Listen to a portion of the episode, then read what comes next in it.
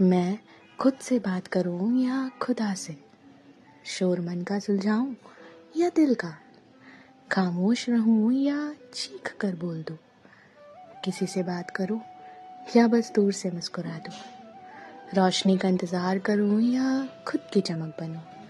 डूबता सूरज, वो खूबसूरत चांद, ख्वाहिश मेरी और ये सब सोचने और देखने के बाद बस एक उम्मीद और